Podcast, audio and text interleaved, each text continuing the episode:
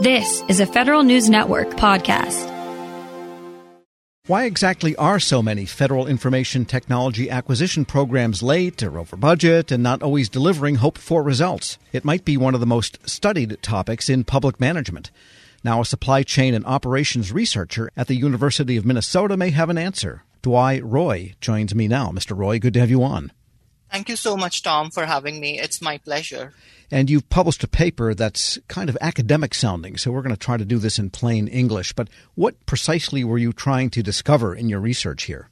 Thank you for that question, Tom. So, in this research, my co authors and I take a closer look at the US federal government's spending on technology programs.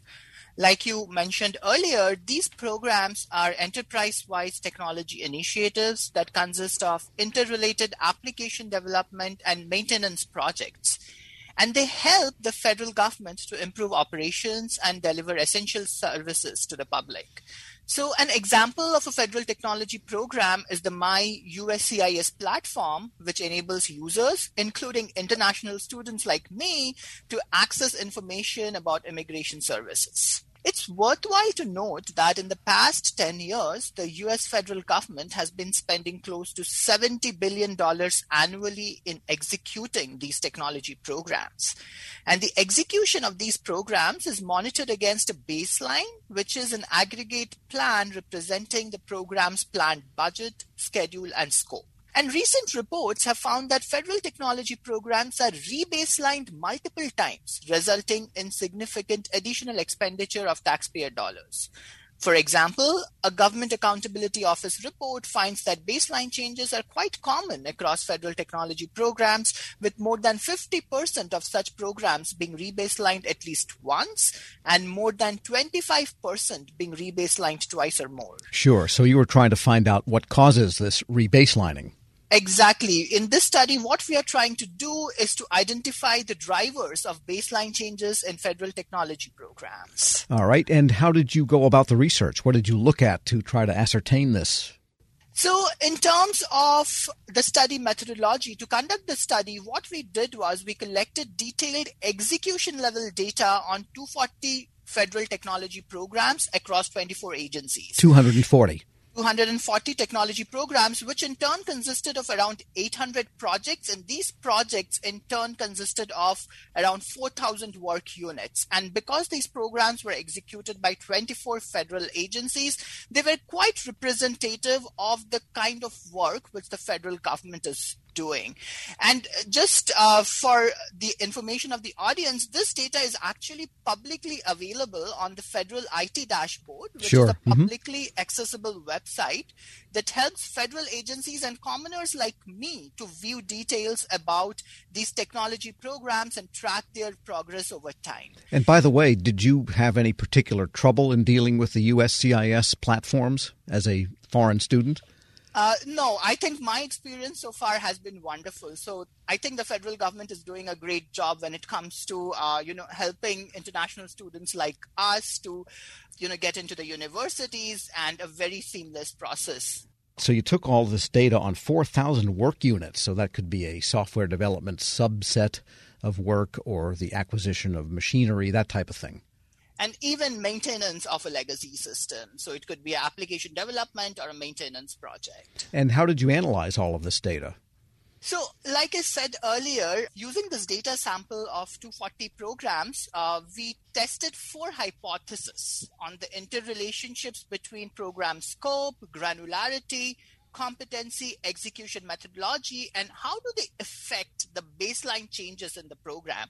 And what we did was we estimated a regression model that accounts for agency level characteristics and also a number of program specific characteristics such as the duration of the program the budget of the program when was the program started and so on all right. Uh, by the way, we're speaking with Dwai Roy. He's a supply chain and operations researcher at the University of Minnesota. And what did you find? What causes agencies to have to rebaseline, which is just another way of saying we had no idea how long it would take or what it would cost? Here's the latest estimate.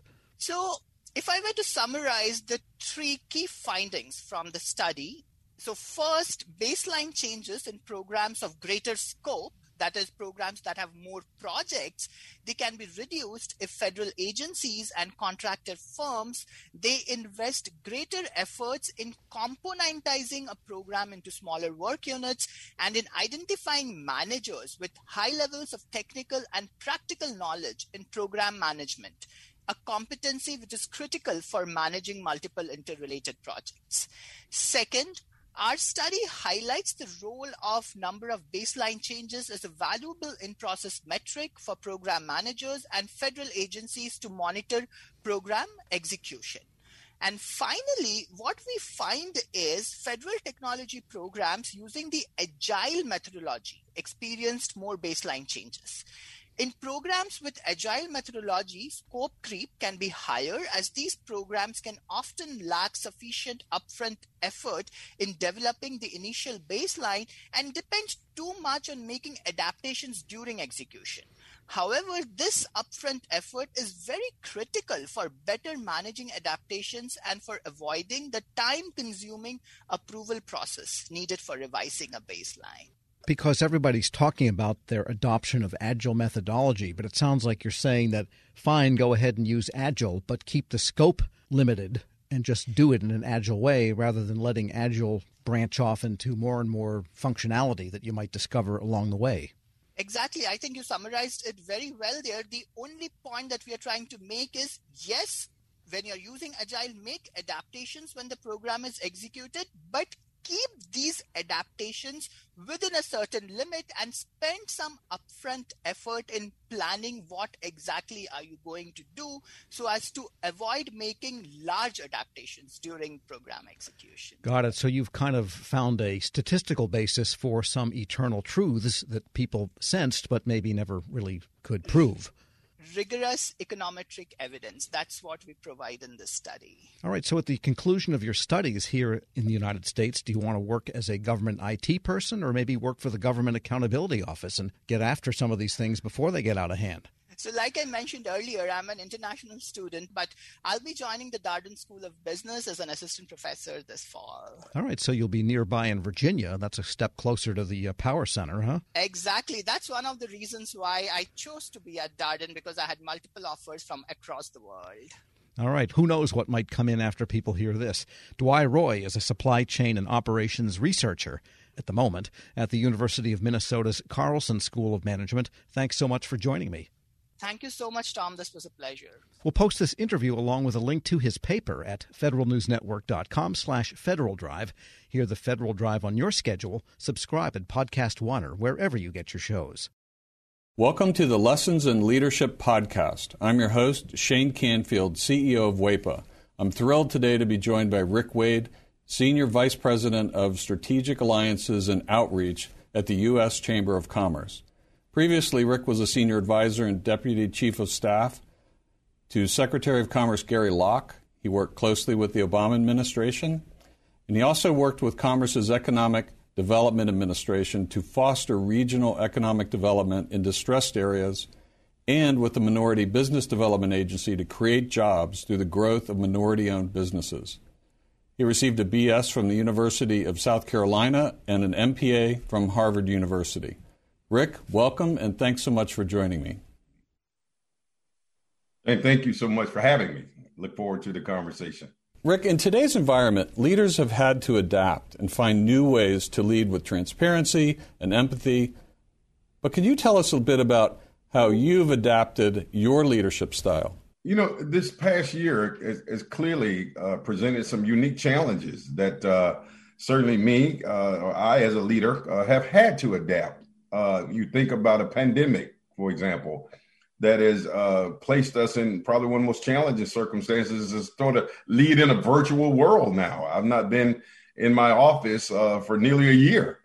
And, and the idea that we don't have the human interaction, uh, which I think is very important when you think about the I- empathy that is a, a, very important value of leadership.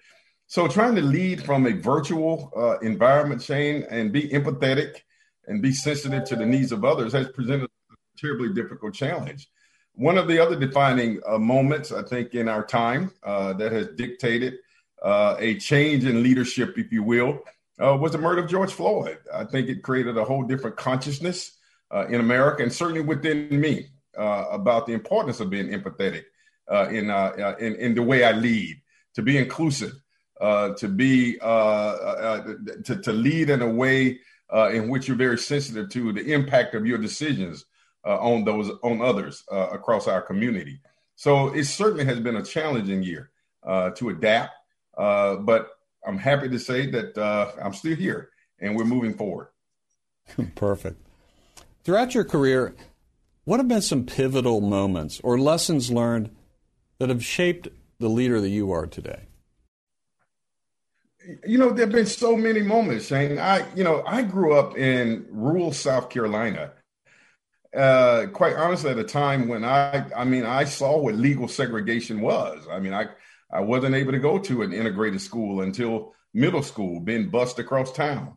And I remember, as strangely as it may sound, uh, in 1979, I wanted to run for vice president of my student body at Lancaster High School, a rural school. And I had to run on the ballot as vice president black, literally. And there was another candidate who ran as vice president white. And the irony of that story uh, is that the following year, I ran for president and I won overwhelmingly.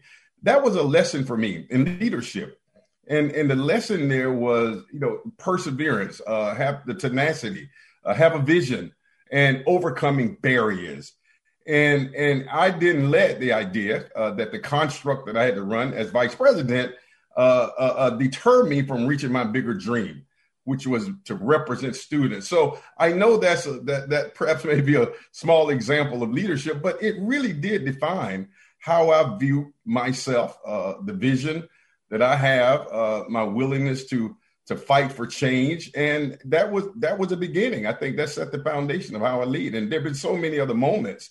Uh, one of the most defining moments for me personally was uh, the, the, the massacre at Mother Emanuel Church in Charleston, South Carolina. A very close friend of mine, Senator Reverend Clementa Pinckney, who lost his life, and and it, it conjured up again these issues of how deep the divide in terms of race in America is. And but it also inspired me to lead even more and to lead harder and to lead with diligence and vigilance uh, to help close that divide.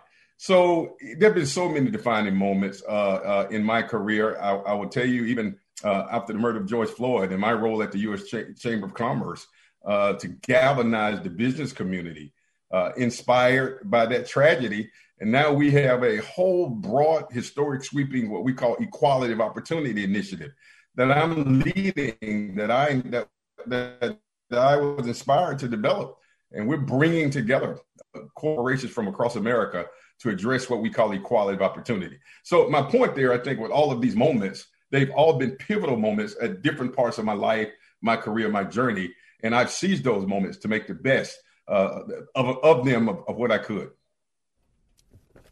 It's fantastic. It's a great, great answer. Many stories. Thank you very much for sharing that. Um, who was the most impactful leader in your life, and what quality did you admire about them?